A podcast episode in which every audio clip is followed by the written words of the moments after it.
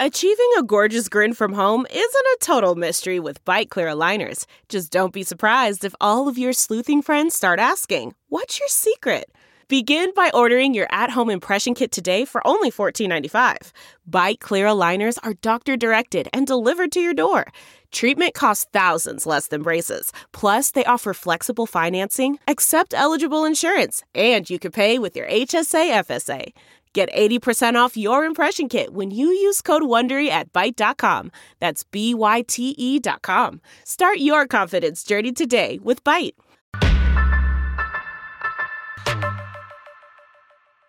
Hi, everybody. I'm Fran Spielman, and with me is City Clerk Anna Valencia, and you are on the injured reserve list. What happened to your ankle? You're really starting with that. Hi, Fran. Good morning. So I was running with my husband, and in typical Anna fashion, I wanted to beat him at the final leg.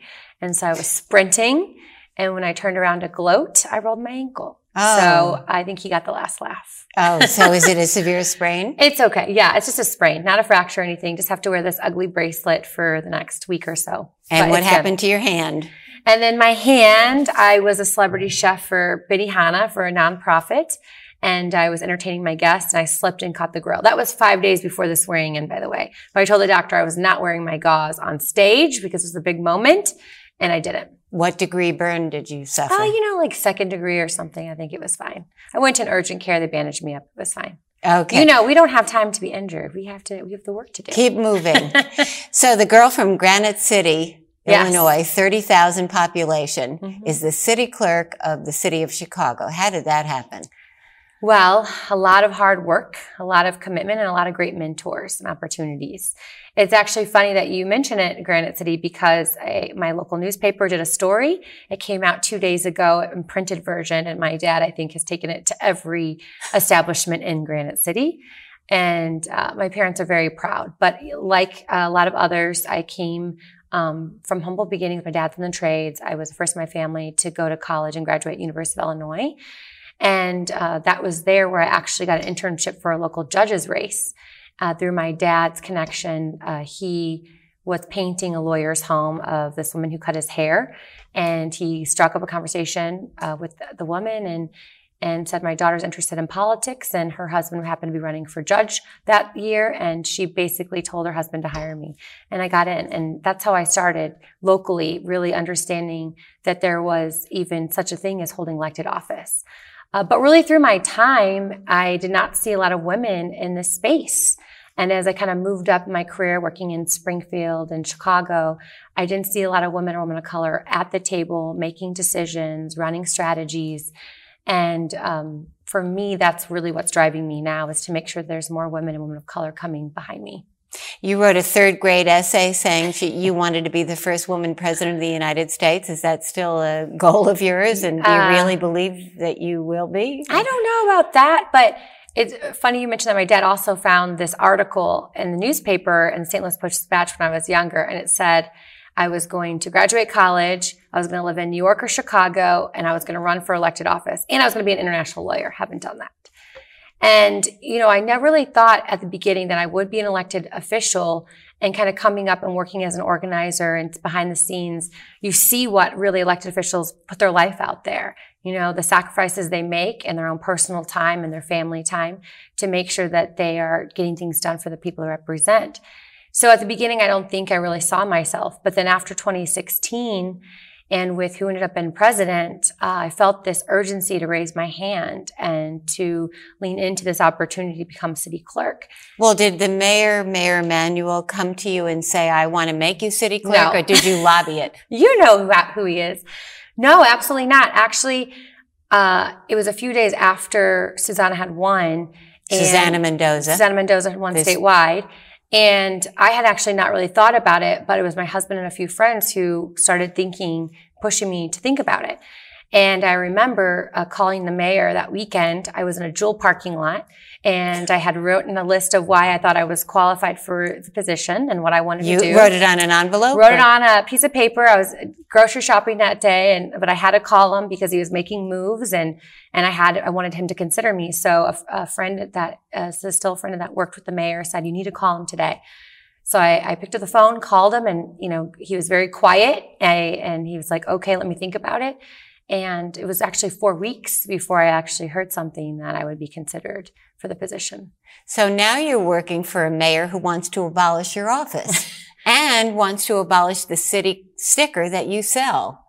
Well, why should we have a city clerk's office? And are you worried that Mayor Lightfoot will pursue that? Well, I absolutely think that everyone, if you look back, who's run for mayor has said to abolish the city clerk's office or the city treasurer's office. I think it's something that people talk about in political campaign speeches. But I think once you get into governing, it's a lot different than campaigning. And Mayor Lightfoot and I had a lovely discussion a couple weeks ago after the swearing in. And there are a lot of things that we want to work on together, fines and fees, reforming some of the city sticker practices, which you saw a report that dropped on Tuesday. And I think there's so much revenue we bring to the city. We have to do a better job of telling people where it goes as well. You know, the $135 million we bring in every year funds 10 infrastructure departments, along with potholes. And so that's a huge, huge revenue stream. But what we need to look about, what we talk about, is accessibility and compliance and making sure we have affordable options for people, making sure people know about the city sticker and what it does, making sure that we can get people on payment plans. These are the conversations to switch it from just solely like people are trying to skirt the law, because that's not the case. From the discussions we heard from the community, we heard that people just didn't have the ability to pay right away and needed either longer or 0% trying to get in, you know, pay what you can to start a payment plan, because we were turning people away that had $500 to start a payment plan but didn't have half. And so we turned them away. So you're losing revenue and you're also putting people further into debt, which then goes to this whole other debt spiral. And then I also think the city council office is the independent arm of the mayor's office too. We do a lot of the city council postings. We stream, we archive all the record keeping. You don't want that to be solely in the mayor's office and skirt the city council rules. Why can't it be? Why can't it be a department of city government as opposed to a separate elected office? Because I think you have to have an independent check system. And if it's just under one control of the mayor's office, doesn't mean you're going to have the transparency that you're looking for. What are you checking? Postings, making sure. Some people try to post quickly and not give the public enough time and do a committee hearing to make sure that the public is aware. City council streaming, making sure that the records are being transparent, all the votes are being collected, committee reports are coming from the committee. So we're also that bridge between city council and the mayor's office that can be the neutral player to make sure that everything is happening as it should be. So do you get the feeling from your discussions with Mayor Lightfoot that she's given up on this idea? I think she has a lot of other things going on. So that's a no. I mean, I think we're in a really good place. I think we have decided to work on fines and fees together and women and girls initiatives together and city council streaming. She's very interested in the city council streaming. We want to really look at modernizing city council operations, and she's really interested in that work that we're doing too. So she's given up on the idea of going to Springfield and abolishing your office. I think so. I think if she's going to Springfield, I think it's going to be making sure we get capital money and all the other important things that we need. She's got bigger fish to fry than you. Yes, I would say so. Okay. So the indebtedness report, the task force report, you inherited an office that really went down hard on motorists. The mayor in his first budget, Mayor Emanuel, raised the sticker fee and then also raised the penalties. And the hammer came down too hard. Isn't that what you concluded? Well, what happened, if you got to step back and see, in 2011, they were coming through a huge budget deficit, huge budget gap. And I think all departments looked at what could they do to either cut their budgets or find new revenue. And so I think the intention was never to do the impacts or have negative consequences on our communities. I think they were just trying to find ways where they didn't have to go for large sums of money and really hurt residents. Exactly, right. In taxes. So I think over time, even before Mayor Emanuel, you'll see there are other, you know, fines and fees throughout other administrations or before him that people will just increase a little here, a little here. Well, we have to look at that holistically now. We kind of have to see holistically. Well, I even remember in the 90s when Jim Lasky, who then went to prison, one of your predecessors, mm-hmm. He made a big issue about all the city employees and government employees who were scofflaws. And so the call at that time was come down harder. Mm-hmm. Get that money, get that debt, and reduce that backlog. Yeah. So we went too far and the pendulum swung too much? I think, you know, what I think what happened is there was a subtle increasement, you know, little increasement here, little increasement here, but there wasn't a holistic viewpoint of what was actually happening. And so what I think is good for government to do, the private sector does this well, nonprofits do this, is that we have to pause and reflect on past policies through a racial lens or an equity lens, through a socioeconomic lens, and say, you know, what is the point of government, right? Our point of government, our intention of government is to positively impact communities, to remove barriers from our community residents, to make it easier for them to get ahead. So we have to look at ourselves and say, are we doing that? And the work that we've done the last 6 months has shown, well, we have some policies that we need to tweak. We need to reform. We haven't looked at in 10, 20 years, maybe even 30 years. And we need to modernize and change with the times and make sure that they're fair. Do we need to stop booting? I think that we need to look at whether that's actually being effective, the booting. Because what you're trying to do is get people into compliance. If for non-moving violations, why are we going so hard on people with whether it's booting or impoundment, selling their cars for $200, license suspensions? I mean, just all because you didn't buy a city sticker or you had a non-moving violation. I understand if you're driving under the influence or you're speeding, I think you should be held accountable for those actions. But if you're parking in a zone and it didn't have the proper signage, or, you know, there was weather or whatever the case may be, the stories that we heard. Let me give you an example. I met this couple on the west side when we did this town hall, and they had 5 kids, and he was a CTA bus driver doing everything right, right? We tell people as leaders, if you make the right choices, work hard, you can have success for you and your family. Well, he got a city sticker ticket, then another one. And he wasn't getting them directly to his house at first because they had the wrong address. So by the time he got them, he had almost $5,000 in city sticker debt. Because of all the penalties that keep compounding. Compounding. And what happened then, when he tried to get a payment plan, he had to get 50% down to start a payment plan. $2,500. Who has that laying around? Well, when that didn't happen, then he lost his license. Then he, lost his CDL license, lost his job as a CTA bus driver. Oh. How is that fair? Yeah. So that's what I'm talking about. When I talk about these people's stories, it's not that I'm making this up. And it's not like he wants to skirt the law. If there was a payment plan that he could have gotten on that was $25 down now and then pay as you go, continue to keep his job, continue to be able to drive, he would be able to provide. And how does that help the city? Yeah. To have that family on the west side without a job. And then they end up on welfare or whatever. Or whatever happens, or childcare loss, or losing their home. It's just, that's not what our job as government to do. So you'd stop booting and towing for all but what? Well, I don't know if it's stopping. What we have to do right now with the 14 recommendations is there's some more research and assessments that need to be happening.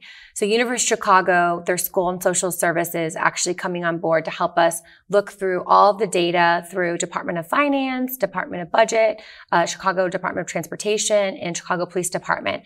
And we're going to do some assessments looking at internally the data along with the mayor's office to see what is happening and what are some solutions that we can look forward to. What are the things that instead of booting can we do instead that's going to hold people into compliance? So take the city sticker, or take our office, right? We started a 4-month city sticker last fall so that we could get people into compliance who thought that $87 and how's that working? That'll be rolling out later this year. Oh, you haven't done it yet. Yeah, that we're doing. And then we're also going to insert the 15-day grace period back for our city stickers. That gives people time. So if it expires today, you still have 15 days to get one in the mail, online, or to come to one of our offices. What about a fix-it ticket? You give someone a ticket and you say, you don't have a valid city sticker, you have a month to get one. That's something we're exploring as well. Why is that a good idea? Well, I think that gives people some opportunity to get the city sticker without getting the big, because the whole thing is compliance. We're getting the revenue generated, and we want to get people an opportunity to onboard into compliance if they never knew they had to be in compliance. Or maybe they didn't have the access or the time to get the city sticker, or maybe it was a language access barrier, whatever case it may be. we as a city have to do better about bringing our city services to the communities, not just 9 to 5, evening hours and Saturday hours as well, which is what we're doing on our new mobile city hall initiative as well. Now, what about the idea of relooking at the overnight parking ban, particularly winter, you know, where you can't park on 100 miles of arterial streets? What's that about? That's something that we're also exploring with CDOT and Streets of San, because we're looking at exactly why some of these laws kind of don't make sense. There's like a double law for the winter ban, and whether people need to actually move if there's snow on the ground, or if snow is coming or snow on the ground. There's a lot of confusion. So the community asked us to look at that. So that's another assessment that we're going to be looking at as well. So in other words, instead of banning parking for all winter long, do it when the snow is coming. Exactly, or snow on the ground. So making sure we're more clear about it. How do you notify people, though? How would you get the word out? Well, that's where we come into a communications plan, a marketing campaign. That's something we're not very good at in the city government, and we're still trying to figure out in the city clerk's office is, you know, big brands like Coca-Cola or, you know, name a brand, right? Nike. They have these huge marketing budgets and are able to get their information out, right? The city, we have a lot of assets, but we need to think of how can we market and get information out at the ground level through our faith community or community-based organizations. Is it through billboards? Is it through text alerts? How can we get that information to people, and how are they receiving it? But there should be a way in this modern age where you can text someone or get a universe of people and get the word out that now the snow is coming, get your car up the street. And that's what we're working on. So you think that's a better idea instead of ticketing blanketly? Yes, I think we have to just be more strategic and what are we trying to accomplish, right? So you have to ask ourselves, are we trying to accomplish the routes? You're trying to clear the routes. So is ticketing that massive and getting people into debt really accomplishing what we're trying to do? So I think it's just thinking outside the box, being more innovative as government, and reviewing past policies. We're not just continuing doing policies because that's the way we've done it. That's not how we should lead. Now, we should ask these questions. We know that the impact has been more severe on people of color, right? Yes. In terms of the bankruptcies. Is the city unfair racially? Is that what that is? Well, that's the other question that a lot of the community advocates had, of why are the massive ticketing happening more on the south and west side? And that's why we have to ask those questions. We know that racism still exists in our city. We know that there's still inequities in our city. And so these are the things that we need to address as a city. And I know that Mayor Lightfoot is really taking a lead on as well. And I really enjoyed working with her team, and the budget department and all the other departments have been very open in saying, you know, we see these inequities, how can we fix them together? And everyone has come together to say, we want to be part of the solution and not part of the problem. And so that's what we're now hoping to accomplish together. But you're literally proposing another equity officer? Well, there's already an equity officer. So right, that's, right. We're proposing a financial justice director. What is that? So financial justice director is what they did in San Francisco. So it's basically helping us stay accountable, looking through all of the fines and fees work, looking through this report, making sure it's happening, and making sure that we're looking at policies through, you know, a racial and equity and socioeconomic lens, so that we don't have any unintended consequences that may happen. And then let's say a year from now, we put a policy and we see that something's happening. That person can say, hey, we need to halt and think about how we're going to approach this.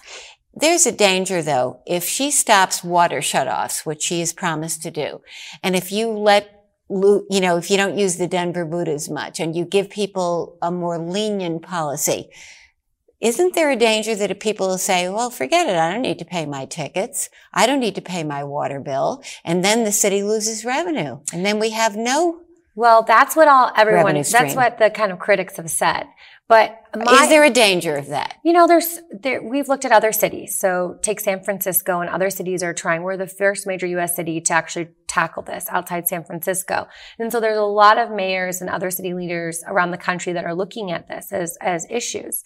And what I would say is, if we don't try, we will not know. And I think there's other better ways to get revenue that's not going to be on the back of the most vulnerable communities. Go ahead. Well, that's not... She needs to find revenue. Yes. You can suggest something. What? Well, I'm not going to say that I'm going to suggest something here, but I would say This is where we laid out 14 recommendations on where we should start. And but these will cost the city money. I'm asking you, what should she replace it with? That's what we have to talk about. What is the replacements? I can't say we have any ideas. I don't have ideas. There's not a one set solution, but I think that there's a lot of other ways to do this than on the backs of our most vulnerable. And we shouldn't have 7% of our total city budget be fines and fees from non-parking violations. That's $700 million. It's a big number. Well, every other mayor has considered it easier than raising taxes. But what is it costing us? Yeah. It's costing people their jobs and their livelihoods. That's not what should be driving our budget. I'm sorry. We should be innovative and look at other things that are not so regressive. Okay, then what are those other things? So you owe it to us to tell us a few?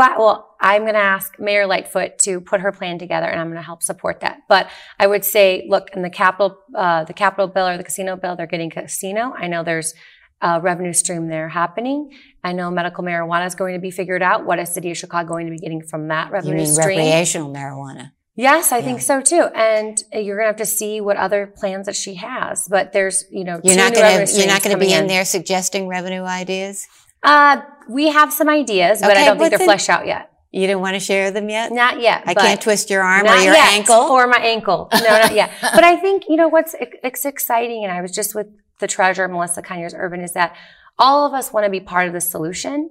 I think you have a city council that wants to be part of the solution. I think you have a lot of community residents with a lot of good ideas. And we need to actually have time to listen to them. All right. Now on the women's front. And actually make action on it. On the women's front, you had a report on that. You were heading a group on women's rights and what needs to be done for women.